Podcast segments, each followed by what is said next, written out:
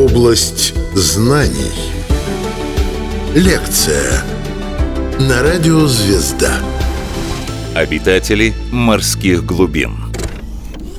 Рассказывает морской биолог, начальник водолазной службы Беломорской биологической станции эм гэ у Александр Семёнов. Область знаний.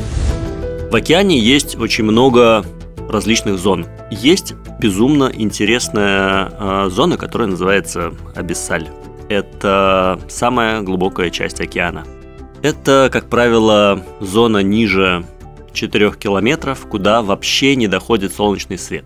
Про эту глубокую часть океана ходит огромное количество мифов и легенд, что там живут страшные монстры, что это мир, в котором скрываются какие-то существа, которых мы еще не видели и которые существуют там с начала времен, какие-нибудь огромные змеи, гигантские кальмары, рыбы, которые могут проглотить подводную лодку и так далее. И очень часто это используют эти образы в кино, что люди, которые погружаются совсем на глубину, они встречают что-то невероятное и неведомое. Самое смешное, что отчасти есть и правда в этих легендах, есть и абсолютнейший вымысел. И сейчас я расскажу немножечко про то, как вообще устроено в океане как бы распределение еды и почему э, в этой глубокой зоне не могут существовать совсем уж огромные и страшные монстры.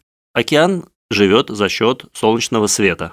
То есть, когда у нас светит солнце, у нас есть фотическая зона в океане. Это первые двести метров, куда проникает солнечный свет и куда проникает энергия солнечного света. То есть, на этих глубинах есть водоросли, которые за счет фотосинтеза, за счет солнечного света наращивают себе массу. То есть, они берут кислород из воды, они берут солнце, они берут некоторые минеральные вещества из воды. И на них растут и множатся. Это сине-зеленые водоросли, это диатомовые водоросли, это одноклеточные водоросли и, собственно, и многоклеточные тоже, всякие большие водоросли также, но они не являются фитопланктоном. То есть, есть водоросли прикрепленные, а есть водоросли, плавающие в толще. Они называются фитопланктон.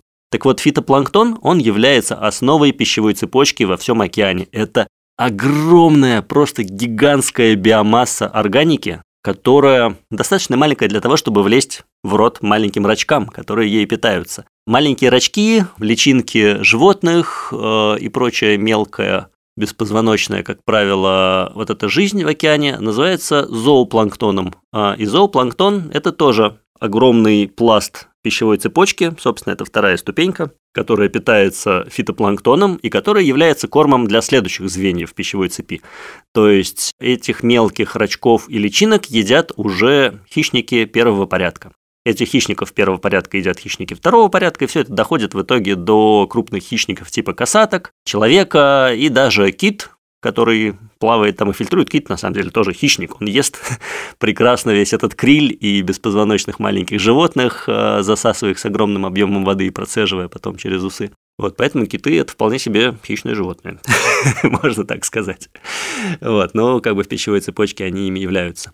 Так вот, в фотической зоне вся еда и сосредоточена, просто потому, что ее там больше всего. Там больше всего фитопланктона, там больше всего зоопланктона, поэтому все животные, которые любят хорошенько покормиться, они тусуются в этой фотической зоне. Но поскольку практически над каждым животным, которое в океане плавает, нависает какая-нибудь угроза в виде хищника следующего порядка, многим из них приходится придумывать себе различные стратегии, как покушать самому и не быть съеденным.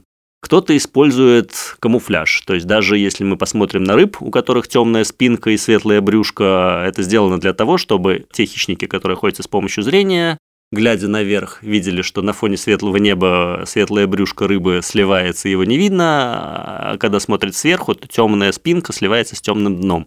Некоторые животные прозрачные, такие как гребневики, многие медузы, сальпы, это просто абсолютно прозрачные штуки, которые в свете дня, в общем-то, и не видно. Их, как правило, встречают ночью или с помощью очень сильных фонарей днем. Им тоже хорошо, их никто не видит. Есть животные, которые совершают вертикальные миграции, такие как, например, кальмары. Они поднимаются кормиться в эту фотическую зону, а ночью уходят на глубину в километр-два. Обитатели морских глубин. Область знаний. И даже гигантский кальмар, кракен, герой всех легенд, Он тоже реально существующий. Когда-то считалось, что гигантский кальмар – это единственный вид, который называется архитеутис. Это кальмар с примерно двухметровым телом и двенадцать метров щупальца. У него есть щупальца восемь штук вокруг рта и еще два щупальца длинных с булавами на конце, которые являются такими ловчими, самыми длинными его руками. Этот архитеутис – это такой... Ну, он, конечно, гигантский, он, правда, здоровый, но он не особо массивный и не выглядит очень опасно. Пока в две тысячи пятом году не нашли колоссального кальмара. То есть, до этого находили клювы колоссальных кальмаров в желудках у кашалотов, которые ими питаются, и они здоровые, там такой клюв с кулак, если не больше, с кулак взрослого человека. И все такие, м-м, так, кажется, у нас есть кальмары большего размера. И тут его все-таки нашли. А это кальмар, который достигает, по оценкам ученых, примерно девятнадцать метров в длину, может весить очень много, и в отличие от архитеутиса, который такой, ну, немножечко вяленький кальмар с э, таким аммиачным мясом, не очень колоссальный. Вот. Этого кальмара назвали именно колоссальным, потому что это нормальный, мощный, хороший, такой мускулистый кальмар. И вот он точно так же опускается на глубину в пару километров, и где-то там вот в этом мраке, куда не досвечивает солнце, живет. И всплывает к поверхности для того, чтобы поесть вдоволь рыбы, других кальмаров. И иногда этих кальмаров видят сейчас около рыболовных судов, которые используют длинные закидные глубоководные тросы, которые они опускают на глубину в несколько километров и вылавливают рыбу. И кальмары просто поднимаются, либо схватив эту рыбу, либо просто вслед за ней, и рыбаки снимают просто их на телефон. Вот, то есть такие случаи были. Так вот, животные, которые совершают вертикальную миграцию, это, кстати говоря, самое большое перемещение биомассы на планете Земля. Это вот эти суточные миграции вверх-вниз животных, которые поднимаются с километровой глубины в первые двести метров поесть и потом опускаются назад. Больше, чем в московском метро, намного. Хотя, казалось бы, иногда кажется, что там самая большая биомасса. На глубине в километр есть уже-то особо нечего. А на глубине в четыре километра еды уже мало совсем. Если мы говорим про восемь километров и тем более про Марианскую впадину где-нибудь в одиннадцать, это уже чуть ли не вакуум пищевой, потому что все, что доходит до животных на глубине, это те органические остатки, которые падают сверху. И есть даже такое понятие, как органический снег, когда у вас в воде мелкая такая взвесь, разного размера, это бывают хлопья покрупнее, это бывают совсем маленькие точки органики и неорганики, и все это медленно-медленно тонет и опускается вниз. И животные, начиная метров с там, триста-пятьсот и ниже, они эти маленькие частички все захватывают, там кто-то отфильтровывает их щетинистыми конечностями, кто-то плавает и сгребает их как огромным ковшом, так делают гребневики, это полупрозрачные древние существа, которые просто плывут и как такими двумя ковшами, двумя лопастями сгребают все, это все налипает им на лопасти, потом эти лопасти закрывают и просто отделяют органическое от неорганического, все органическое съедается, неорганическое как бы выбрасывается. Этот органический снег его перехватывают просто на каждом, как бы каждые сто метров его все меньше и меньше и меньше, и поэтому вниз доходит очень мало. И когда мы оказываемся вот в этом абсолютнейшем мраке и видим какое-нибудь существо, которое мы видели в книжке, вот эти зубастые рыбы, удильщики с фонариком, который у них торчит из головы, можно, можно немножко засмеяться от неожиданности, потому что размером они с ладошку, как правило. Дело в том, что из-за малого количества еды животные там практически все не очень большого размера. Хотя есть исключения в виде каких-нибудь гигантских изопод, это мокрицы, которые размером, ну, по локоть взрослому человеку. Но они ползают по дну, иногда плавают, и они поедают в основном трупы, которые падают на дно. Это тоже один из основных источников пищи. Если говорить уже про донные биотопы на глубине, туда может упасть, например, туша кита или какая-нибудь мертвая рыба, или э, чьи-нибудь... фекалии, которые тоже, в общем-то, содержат остатки непереваренных питательных веществ. И вот такие изоподы, они ползают по дну. Это ракообразная. Вот. Ну, как бы, если вы видели когда-нибудь мокрицу, просто возьмите эту мокрицу, умножьте ее на пятнадцать-двадцать в длину, может быть, даже больше, и сделайте ей острые коготки и челюсти. Вот. Но вообще лучше наберите в гугле «гигантская изопода», и несколько дней вы, может быть, будете смотреть интересные страшные сны, потому что штука выглядит очень эффектно. Обитатели морских глубин. Область знаний. И эти существа э, являются падальщиками, то есть они едят абсолютно все, И на дне, вот в этом мраке, один из основных источников пищи – это именно мертвая материя, то есть органический снег – это одна часть, которую можно съесть, а вторая часть – это всякие трупы. При этом трупы дают пищу для очень большого количества животных довольно долгое время. То есть, когда у вас киты погибают и падают на глубину, например, четыре километра, это настоящий оазис для подводного мира. Он может давать еду в течение двадцати лет. Звучит очень странно, ну как на одном ките можно выжить столько времени. Но на самом деле на глубине масса жизни совсем не такая, как на поверхности. То есть, практически вся биомасса зверя расположена, как бы собирается наверху. И чем глубже, тем реже мы встречаем каких-то животных. Они перемещаются очень медленно, они экономят энергию, у них куча приспособлений для того, чтобы, например, без вообще единого движения парить в толще. И очень хорошо развитые рецепторы на то, чтобы понять, где есть какая-то еда. То есть у нас есть на дне какие-то хищники, которые не ждут, что сверху упадет какой-нибудь огромный вкусный труп, которые поедают животных из этой же темной мрачной зоны. А есть животные, которые как раз надеются на то, что им что-то упадет сверху, которые собирают всю эту небольшую органику, которые все-таки что-то выфильтровывают из этой воды. У каждого тоже здесь свои приспособления, то есть одним животным нужно спастись. И, например, есть креветки, которые выпускают очень яркий светящийся пигмент и убегают. Потому что вы, когда находитесь в абсолютном мраке, охотиться с помощью глаз очень сложно, потому что там нет света, и он практически не отражается. Тем не менее, у животных, многих глубоководных, очень хорошо развитые глаза, огромные, просто гигантского размера. Если вы посмотрите на картинки глубоководной фауны, то удивитесь, что у большинства существ глаза, ну, занимают значительную часть тела.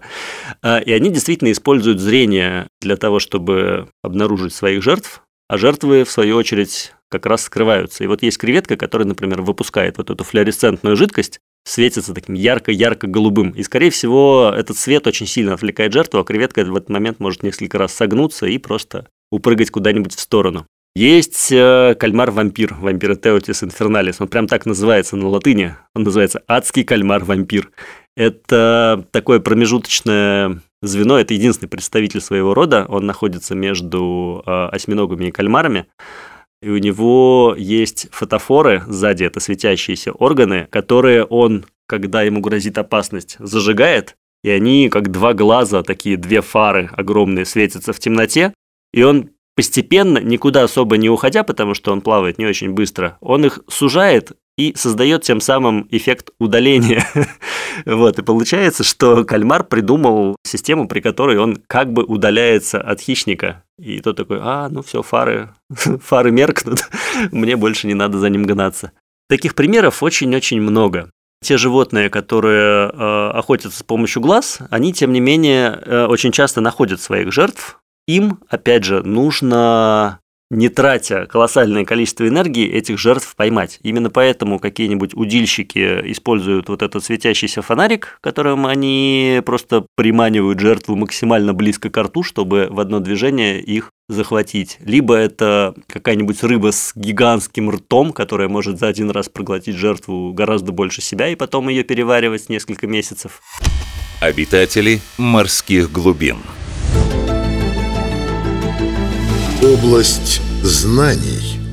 Но есть и очень интересные, совершенно уникальные места в этом мрачном мире, такие, например, как подводные вулканы или высачивание метана. Это трещины в земной коре, которая находится на глубине там, довольно большой, из которой постоянно идет горячая вода с растворенными в ней минералами, газами и всем на свете, и вокруг них получаются целые оазисы жизни с безумно богатыми биотопами. То есть, если посмотреть на видео черных курильщиков, они называют черные курильщики, то вы увидите, что там какое-то бесконечное количество животных, которые просто обсаживают каждый сантиметр поверхности. Это, это крабы, это огромные черви, вестиментиферы и рифтии, креветки, которые плавают в воде рядом с температурой в триста градусов и почему-то не варятся. Довольно много всякого зверя интересного, и у многих из них находятся бактерии, которые помогают перерабатывать вот эти химические вещества, которые растворены в воде, которая вытекает из магмы, из земной коры. Это тоже, конечно, целая история, как исследуют черные курильщики, потому что э, их обнаружили, ну, уже довольно давно, но чтобы до них донырнуть, к ним, естественно, водолазы нырнуть не могут, используют подводных роботов, чтобы до них добраться. Да и вообще изучение э, Абиссаля, изучение вот этого мира мрака, это подводные аппараты, которые погружаются. И, естественно, когда вы погружаетесь на вулканы, вам нужно брать пробы в трехсотградусной воде, вам нужно собирать всех этих животных. Там постоянно собирают новые виды, смотрят, как вообще устроена вся эта система. Оказывается, что многие животные для того, чтобы не обжигаться, там прорывают себе какие-то системы туннелей. Им одновременно, у них здесь вода в минус два градуса, а через там, пятнадцать метров вода в триста градусов. И вот они существуют на границе двух миров. У них огромное количество еды, потому что они питаются другими животными, которые живут за счет хемосинтеза на этой глубине, то есть туда не долетает свет, там фотосинтеза нет вообще, там совершенно по-другому устроена вся пищевая цепь.